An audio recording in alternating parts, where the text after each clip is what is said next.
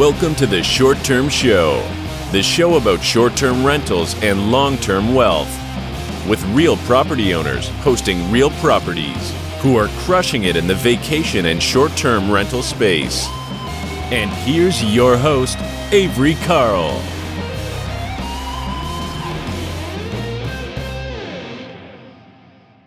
This episode of the Short Term Show is brought to you by the Short Term Shop. 30 year fixed mortgages, tax benefits, and long distance management training made easy are just a few of the perks of owning a short term rental. The short term shop can help you buy and learn how to manage your property from anywhere in the world. Just go to the shorttermshop.com and click get connected. Again, that's the shorttermshop.com, and we are brokered by EXP. See y'all over there. Hey guys, welcome back to the short term show. Today I have a really interesting guest, Rich Somers. He's done a lot of things, he's got a lot of cool stuff going on, but I will let him introduce himself. Hey, Rich, how's it going? Avery, you're doing great. It's been a little while since we last spoke on my podcast about a year ago, but uh, things are rocking and rolling and excited for this uh, conversation today. Awesome. Awesome. Me too. So, why don't you start off by just telling our audience a little about yourself? Yeah, absolutely. So I grew up middle class. My mom is an immigrant from Taiwan, and uh, both of my parents know the value of working hard for your money and saving your money. And I was always taught from a young age to go to school, get good grades, go to college, and get a job. And for the most part, that's what I did. I have a background in sales. While I was going to college, I started selling cell phones, and then I went on to sell used cars, and uh, really love sales. And so I thought I want to go sell commercial real estate when I get out of college and so I got out in 2008. I interviewed at a couple commercial brokerages, CB Richard Ellis and Grubb and Ellis. And at the time, 2008 was happening. They were like, hey, we love your hustle, but this is not a good time to get into the industry. They pulled those two positions. And I found myself working on a car lot, wondering what am I going to do with my life? And I stumbled across a job as an air traffic controller with the FAA. And uh, I thought, why not? Let's go do it. And so I ended up doing that for 11 years. And along the way, I read the book Rich Dad Poor Dad and I remembered real estate and I thought I got to get back into real estate and I got to figure this out. So I just became obsessed. I went through this education process where I just started reading a lot of books. I started listening to a lot of podcasts. I started going to networking events and meeting other real estate investors before I had even bought my first deal. And then I did at the time what society tells us is too risky, but I cashed out my retirement plan, I cashed out my 401k, and I used that as my seed money to do my first couple deals First deal was a 11 unit building, apartment building in Cincinnati, C class. It had all the issues, all the deferred maintenance. Um, had a lot of learning lessons, fixed that property up. And shortly after that, I joint ventured with a couple partners and we bought a C class 32 unit multifamily deal in Indianapolis. Also run down, had all the problems, a lot of learning lessons baked in, but fixed up that property and sold it a couple years later for about 3x what we had bought it for.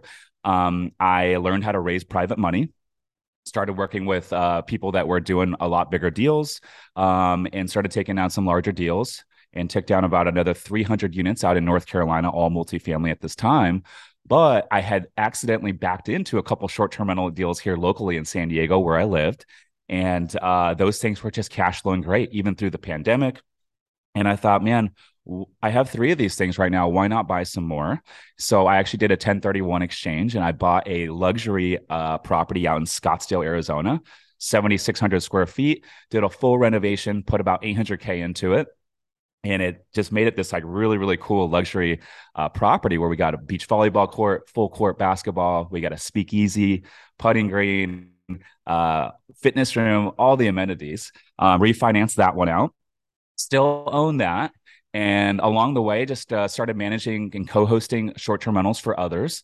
And then um, decided last year when multifamily was getting very competitive i thought well what if we use this management company um, to go and buy a boutique hotel? We can renovate the hotel and then we can operate this hotel the same way that we operate all of our short-term rentals around the country and we can manage these things remotely free of the on-site management with the self-check-in self-checkout model and kind of force our appreciation that way. So bought the first hotel last year a 10 unit hotel up in northern california beachfront renovated the whole thing relaunched it and that thing's been doing great ever since. And uh, now we have our second boutique hotel under contract here in san diego downtown san diego in the little italy neighborhood and um, yeah, now we're rocking and rolling. That's kind of my story in a nutshell. Okay, so you've you've done a lot of things. so you've got you've done multifamily long term, you've done short term, you're doing boutique hotels. So let's start at the beginning. So you started with just traditional multifamily value add. So how did you do your first deal? How did that happen? Because that's always the yeah. hardest one, right? It is. And you don't know what you don't know. And because you haven't done it before, it's like you can read all the books and listen to all the podcasts, but you don't really know it's going to work until you actually go do it. So um, I was looking all over the country in various markets, but I I wanted to get as many units as I could with the money that I had. So ended up doing the first deal in Cincinnati. Uh, 11 units, bought it for $350,000. It was had all the issues. Uh, I hired the wrong property management uh, company to start. Um, four tenants moved out as soon as we took over um, but had to pivot a couple months in into a new property manager, and they were able to help me get those units turned and, and renovated. And a couple years later, I did a cash out refi, and I was able to pull out all of my down payment and all of the rehab plus a little bit. Okay, that's awesome. How'd you land on Cincinnati? I was just looking at um, markets uh, had some good cash flow and good fundamentals. It had decent population growth, decent employment growth, and you could still buy at a relatively high cap rate. So I felt like, okay, if I'm going to do my first deal, uh, going into a Midwest market where there's decent cash flow, it'd be kind of hard to screw it up. And so I just thought for the first one, that'd be the path for me. Okay, awesome. And how many multifamily long-term deals did you do before you got into another asset class whether that be i guess you got into short-term rental second. So how did mm-hmm. that how many did you do before you got into short terms and what did that pivot look like? Yeah i did five multifamily deals and about 350 units across all five deals before i did the first boutique hotel. The first short-term rental was uh I had a no money down uh, loan through a local credit union. And so I bought a, a local property here, a little two bed, two bath condo here in downtown San Diego. Cool little neighborhood, new construction. Um, I bought that thing for 574, put like 14,000 into furnishing. I had no idea what I was doing. And I just threw it up on Airbnb.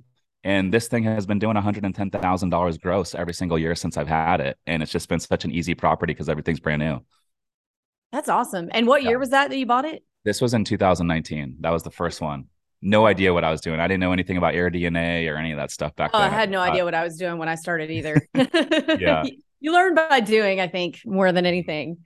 Yeah, absolutely. Um, okay, awesome. So how many single family or condo short-term rentals, just meaning everything other than boutique hotels, do you have in your portfolio at the moment? Yeah, so right now I own four short-term rentals. One of them is the luxury property in Scottsdale, and then um, we manage about 35 total short-term rental, uh, rental listings. Um, some of them are ours, and then some are third-party clients, and that's across nine markets right now. All right, cool. So let's hear some more about the luxury place in Scottsdale because I think a lot of people right now they they're kind of getting I think new investors are getting tripped up by not running their own race. They're looking at all of the influencers and all the YouTube channels and seeing all the crazy things that people are doing that are doing like, you know, tiny home and glamping villages and, you know, just a lot of like really advanced stuff. And I think people get discouraged and think, well, you know, if I'm not going to do this really crazy cool thing, then I'm just not going to get started. And they don't realize that you can just buy the two bedroom condo and furnish it really nicely and, and do well. Uh, so let's hear about this, this luxury one. How'd you finance it? What did it take to get it all that fun stuff all the things yeah so this happened right when i was selling my 32 unit um, building out in indianapolis. We bought that for 1.2 we put about 500 into improvements and then we sold it two years later for north of 3 million. And i had two partners and i thought okay i want to go buy a luxury short-term rental something that i can buy at a discount and renovate and add value and then do a cash out refi but then hold this thing long term and short-term rental it. So i started looking around the country and although I did my first deal in Cincinnati, my uh, my belief and where I want to invest has since pivoted. So I like to go into higher growth markets now to where I can get a lot more upside on the value add and the renovations. So I did some research and I found Scottsdale had good demo, uh, good tourism year round and it had good market fundamentals. And so I knew my ability to buy with the 1031. So I could afford about $2.5 million in purchase price. And so I went and toured about 17 or 18 properties out there on the MLS that were in that 2.5 million dollar range. And this one I, I, I ended up moving forward with because it had a 1.3 acre lot. it was on a golf course. So I didn't have neighbors behind me. I didn't have neighbors to the side. Basically, just had one neighbor on the left side of the property. Um, 7,600 square foot. It was a single family plus a guest house in the back. It was five bed, eight baths, but I knew it was tired and it with a good renovation, we could probably do eight to 10 bedrooms with this property. So bought it on a hard money loan. Uh, they did 80% loan to cost at 8% interest only and they did a renovation holdback, meaning for your listeners, so all the renovation capital that they're going to finance, they're going to hold back those funds and they'll finance it on draws. And so you'll do a portion of your renovation, let's say the first couple hundred thousand, they'll send someone out to inspect, typically a video tour, um, and they just want to inspect that that portion of the work is done correctly, and then they'll they'll reimburse you the 200k. And so I ended up putting 800 into it. We turned it into an eight bed, eight bath we t- turned one of the second living rooms into a speakeasy. So it's got like this really cool, like black wall, kind of a library bookcase type of thing. And you open it up and it's got this cool speakeasy in there with like a fireplace and like a seating area and a bar. Um, we converted the second uh, walk-in closet in the master into a fitness room. We just felt like we didn't need two walk-in closets in a master bedroom for a short-term rental, so we converted it into a cool fitness room. We got two Peloton bikes. We got a tonal and uh, then we renovated the back house. So the guest house was huge. It was a one bedroom, one bath with a four car garage. So we converted that four car gar- garage into an additional two bedrooms and a game room and a full bath. And so now the property is eight bed, eight bath with all the amenities. And then exterior wise, um, we put in a beach volleyball court. We did a full court basketball court with like Phoenix Suns logos and everything. And then um, we did a putting green it's got a saltwater pool, a jacuzzi, and I'm probably missing a couple things, but that's kind of it in a nutshell. So check this out. Bought it for 2.4. We put in 800 and then it appraised at 4.89 and I did a cash out refinance and now just holding the property long term. Wow. So that is a lot of strategies mixed into one. okay. Newbies do not try this at home until you are very experienced because that was that was a lot. So let's there's a few things I want to dive into here and and talk about a few components. So a, uh, the short term shop actually just opened up our Scottsdale office. So if anybody, after hearing Rich talk about this, wants to buy in Scottsdale with us, just email agents at the shorttermshop.com and we'll hook you up. Uh, so, how did you settle on Scottsdale? What made you choose that market? Yeah, so I love Scottsdale because it's got good tourism year round. Um, you got four major sporting teams out there. You got the uh, PGA tournament, the Waste Management tournament every February. Um, and then you had, I mean, this year we had the Super Bowl out there, and then you have spring training baseball. Um, and it was a higher growth market. You got good school systems, etc. And I actually bought in the zip code that they call the magic zip code. 85254. And the reason they call it the magic zip code is because it's got a Scottsdale mailing address, but you're actually on the Phoenix side. So you pay the lower property taxes, but you still have the Paradise Valley School District where all the schools are all nines and tens um, and then you get the lower property taxes. And I also felt like by going into the Phoenix side, you probably have a little bit less chance of like future short term rental regulations. Okay. Awesome. Yeah. I was just in Scottsdale last week at the Level Up Your Listing Summit, and nice. I have really missed good Mexican food. You cannot get, and by that I mean like Tex-Mex. So not authentic necessarily, but uh, we don't have that over here in the Panhandle of Florida. So being an ex Texan, I've really missed that kind of food. So like every single meal, same same type of food. It was it was great, which Love is not. That. Yeah, I um, love not... good Mexican food, but being in San Diego, I gotta I gotta admit, you're lucky. Uh, nothing nothing in the country competes with San Diego Mexican food. Oh, I mean, we're oh, so close yeah. to Tijuana, and uh, we got California burritos over here. I love tacos. Uh, uh, what are the pork ones called? Tacos al pastor. Oh my gosh, my favorite. Uh, yeah. Yeah. See, I lived in Texas for six years and I also lived in Los Angeles. So I've had access to good, authentic and tech, authentic Mexican and then Tex Mex. And then like living in Nashville and then here in the Florida panhandle, there's just nothing. It's just like that, you know, side of the road, big plate of goopy. I call it goopy Mexican. There's fresh Mexican and goopy Mexican food. I'll, I'll have to try goopy Mexican sometime. I uh, I got it. Yeah. So the Tex-Mex stuff had like the white uh queso sauce, like dipping mm-hmm. sauce for chips. I actually yeah. kind of like that in a weird way.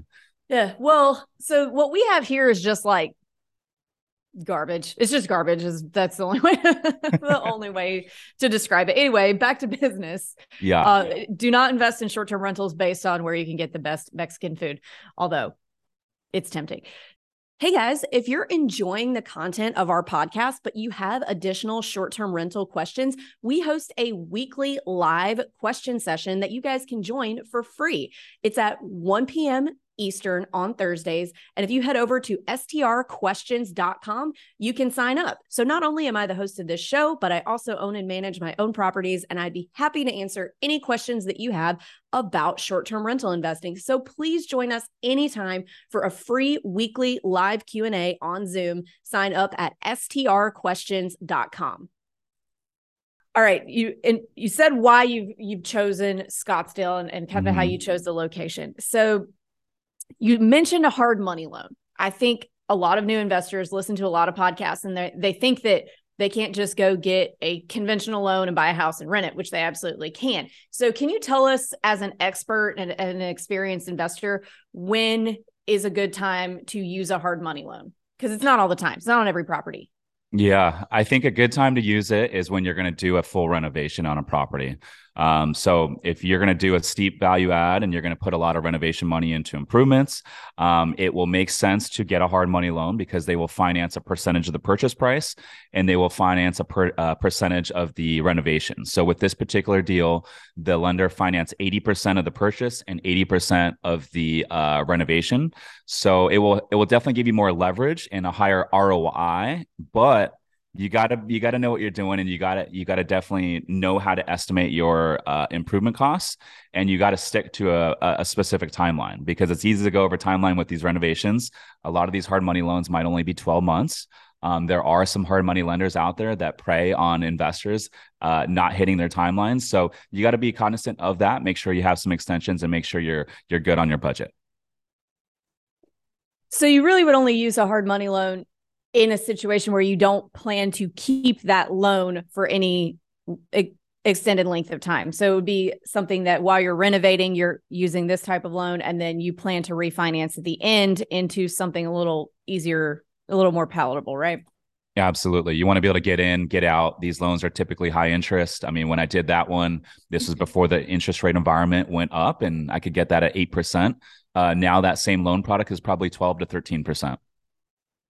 Ooh, yeah. I've I've never actually used a hard money loan, but um, I think a lot of people think they have to do that. That just, oh, I'm going to invest in real estate. I better get a hard money loan. And that's not the case. So thank you for clearing that up for us. Yeah, of course. And one last thing while we're talking about Scottsdale, okay. um, I didn't realize that you guys are out there now. So congrats on that. Great market. Love it out there. Um, for your listeners out there, if anyone is in the Scottsdale area, I am co-hosting a real estate meetup with Pace Morby um, April 18th. It's a Wednesday at my Scottsdale luxury Airbnb. So for any listeners out there, great chance to come network with Pace and I. There'll be uh, free drinks, food, live music, and a chance to tour of this luxury property that we just talked about. Oh, awesome. I'm going to be there the next. I was thinking, oh man, I'm going to be there that week, but I won't. I'll be there May 18th. But that sounds really cool. Okay. So y'all need to check that out if you heard that. Okay, so you mentioned co-hosting. Let's talk about that first, and then we'll get into the hotels. So, what made you decide? Hey, I think I'm going to co-host for other people or manage other people's property. Because uh, for me, I'm like, oh my gosh, I don't want to manage. Like, I have a hard enough time. It's enough headache managing our own properties with just you know dealing with guests and different personalities. So I don't want to add another set of personalities to the mix over here on the owner side. So tell me a little bit about what made you decide to do that. Yeah. So as soon as I had the three short term rentals, I knew that I did not want to be the one doing the guest communication and coordinating the cleaning and the maintenance and all that sort of thing. And so right away, I hired a part time assistant who was able to take over the guest comms. When I had closed on that Scottsdale property, I knew at that point um, I wanted to start to grow the team. And I thought, well, as we grow a team to manage these short term rentals, we could use the same team to manage for third party owners and bring in more revenue. And so uh, at the time, I thought, well, I know a lot of people um, who have invested in my multifamily deals. I wonder if any of them would be interested in buying a short term rental if we identified the deal. And then we would do all the work. We would design, set it up, and we would actually manage it for them, making it hands off. So there was a a good amount of interest of it. Um, a lot of people had invested in my past deals, thought, well, I have some extra money. I want to buy a short term rental and see what it's all about. And so a lot of those individuals ended up buying short term rentals. And uh, we would basically do everything. We would identify the deal, we would design, set it up, and manage the entire thing. And so we were able to build our co hosting portfolio through that strategy. That's really interesting. So you went from I don't were you actually syndicating deals or you just had like a few friend investors? Okay. So you yeah, went from your syndicating, syndicating mm-hmm. and went to that same group of investors and said, Hey, here's a different way to do this. And that's that's really, really smart. I haven't heard of anybody using that strategy to build a co-hosting portfolio yet. Most people just do they go about it a, a different way, but coming from the long-term syndication world over here you already had like a whole pool of people who would do this. That's genius. I love it. Mm-hmm. yeah and you know when they're investing in the syndications they're investing into an llc as a limited partner. And so i just said hey this is an opportunity for you to get direct ownership but it's still hands off and passive because we'll do all the work. And they loved it. Oh man. Yeah that is genius because that's the exact pool of the exact type of investor that you would want as a property manager, somebody yes. who wants to be completely passive. So that's wow, you just blew my mind. That was genius. Great move. I'm impressed. I, I will say this though, and generally speaking, what you said is correct, and that was my intuition all along. Is like a great passive investor or a limited partner in a syndication is going to be a great uh, third party owner to manage for because they understand being passive and hands off. But I will say, uh, buying a short-term rental and having direct ownership for some limited partners is a little bit more of an emotional thing because mm-hmm. now it's under their their personal name or their personal LLC and they want to be a little bit more hands off. So generally speaking what you said is true, but there is there is a caveat. Yeah, yeah, I guess there's exceptions to everything, but Yes. Uh good. I love that move.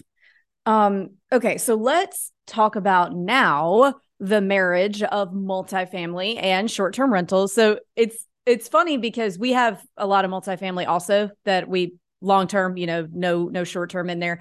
And people always say, "Well, why don't you think about turning those into short terms?" And I'm like, "Because they're my long terms and they're doing what they need to do. And by the way, that would be a hotel. like mm-hmm. you've independently come to the idea of what a hotel is. Uh, so, what made you decide to get into the hotel space? Because I think anybody who's ever owned a short term rental has driven by, you know, one of those cool old retro roadside motels and been like, man, that would be really cool to renovate and and turn it into just like an Airbnb short-term rental. So I think we've all had that idea. I personally have never made the effort and probably won't make the effort to be honest. Um, because I'm just at a point where it's like we have enough doors. I think we're we might be at a point of starting to pay some things off rather than adding more work mm-hmm. for more sure. money. We'll just pay some things off and make more money for the same amount of work. Mm-hmm. But had the idea kind of come to me and the ability to buy a motel like that sooner in our investment career, I probably would have. But I do find it really cool and kind of a fun idea. So I, I want to hear about the nuts and bolts of of that, what the numbers look like, how you structure that deal, everything. Yeah, I love that you said uh, a marriage between multifamily and short term rentals. I have not heard that before, but it actually makes a lot of sense.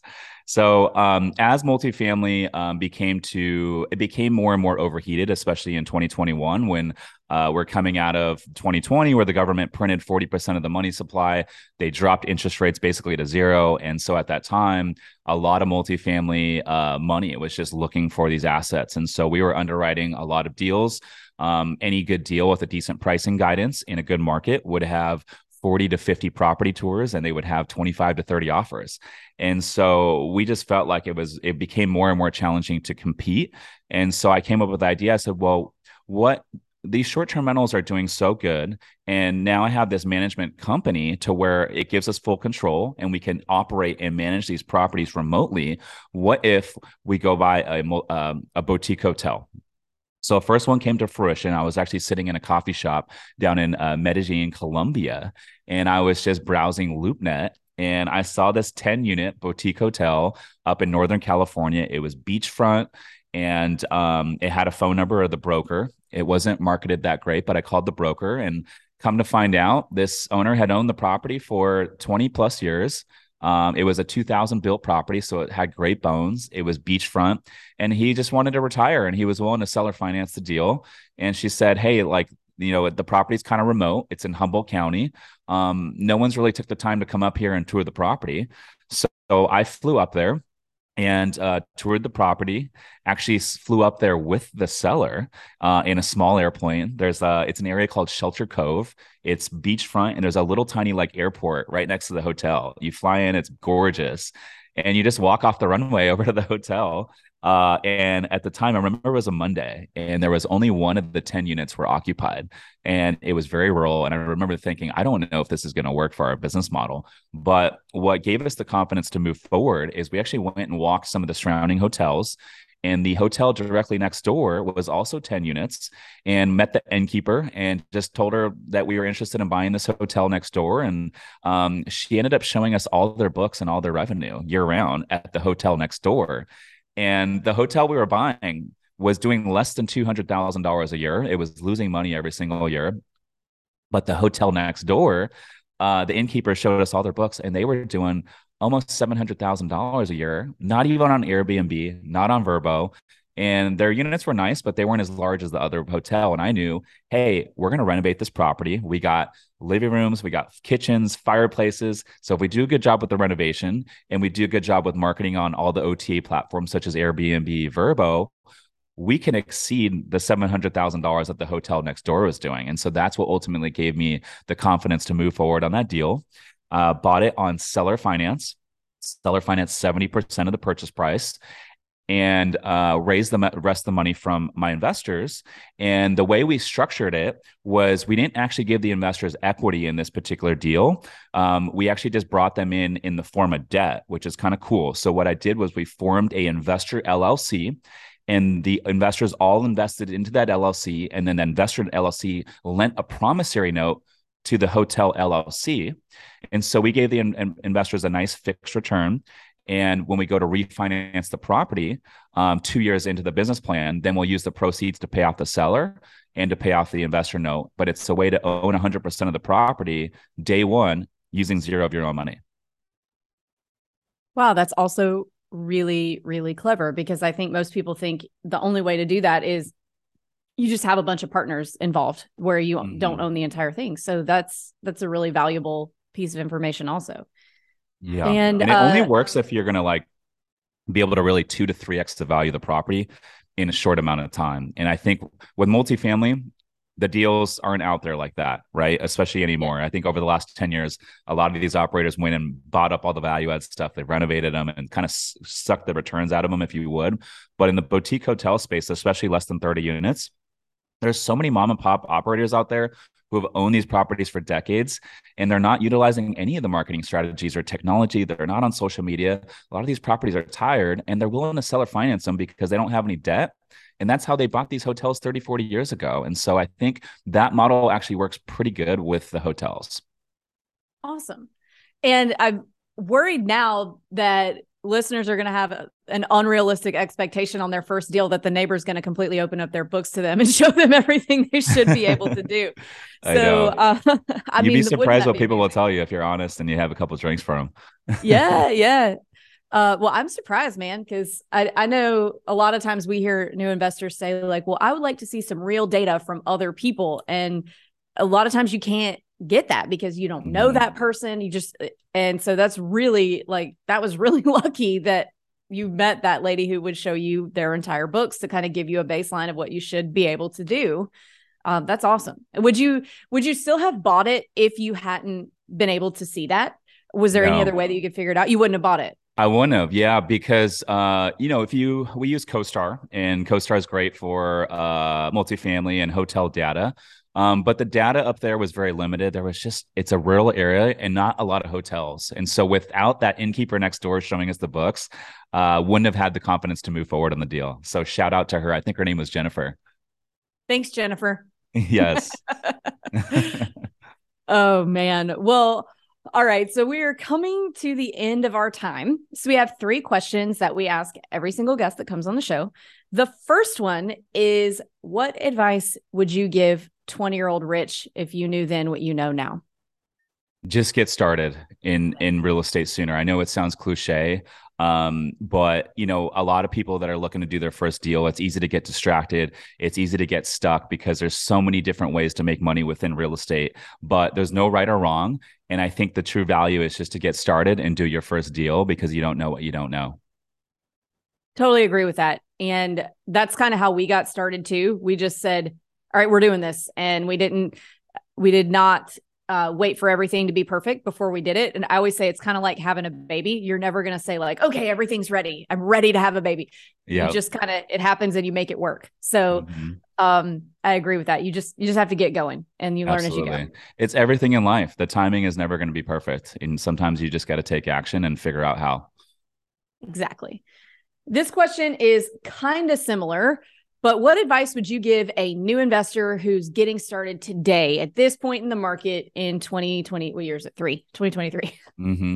So, right now, we're in an interest rate environment um, that's volatile. Um, we're in a market that's softening. So, in order to buy in this market, it's going to be different strategy than what it was three, four, or five years ago. So right now, in order for me to buy, it's three things. I need to buy at a discount. So make sure you're not overpaying for a property. Number two, I need to buy a property that I can uh, renovate and improve and add value. Maybe it's through increasing the income. Maybe it's through impl- implementing better management strategies, but I need to be able to add value. And then number three, I need to I need to secure some good debt to where I don't have a crazy prepayment penalty and I can refinance out of this debt uh, when the interest rates go back down. Great advice. And last question, what is your favorite book that's impacted your mindset? Oh man, I would say so. The first one I read was Rich Dad Poor Dad by Robert Kiyosaki. Um, but I would say the one that I actually like kind of like stuck to most um, was Multifamily Millions by Dave Lindahl.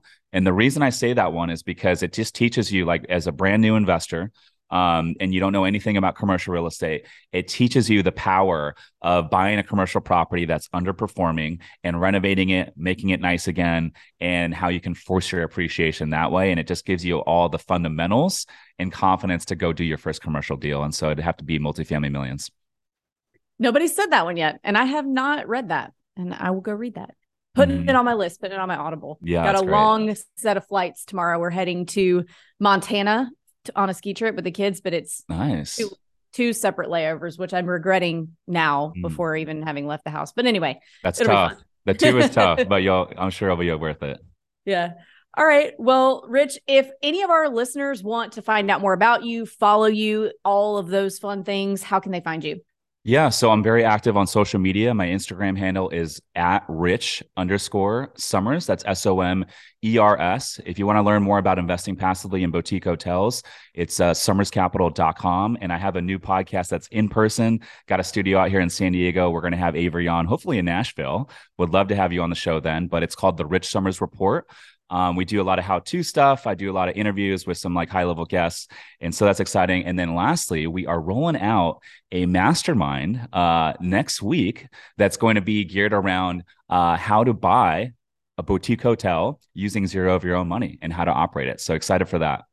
Oh, great. Because that was the main thing about this interview that I was like, man, that's really cool how he did mm-hmm. that. And you're going to teach us how to do that. No one's really doing the boutique hotel mastermind thing right now. And so I told the team, I'm like, you know what? This is our opportunity. Let's do it. And let's see if we can help a bunch of other people. So excited for that. Awesome. Uh, and what's the link for that again? I know you said it, but I missed it. So yeah, so we haven't rolled it out yet, the boutique okay. hotel mastermind, but we will next week. But okay. if you just uh, go to my social media, it's at rich underscore somers. Um, I'll have all the updates there. Okay, Awesome. Well, thank you so so much for your time. Uh, it's a really really helpful interview, and you know a lot of uh, techniques and strategies that we haven't heard about yet on the show. So thanks so much. Yeah, absolutely. Thank you so much for having me on, and excited to uh, connect in Nashville. Yeah, anytime. See you then. Yep.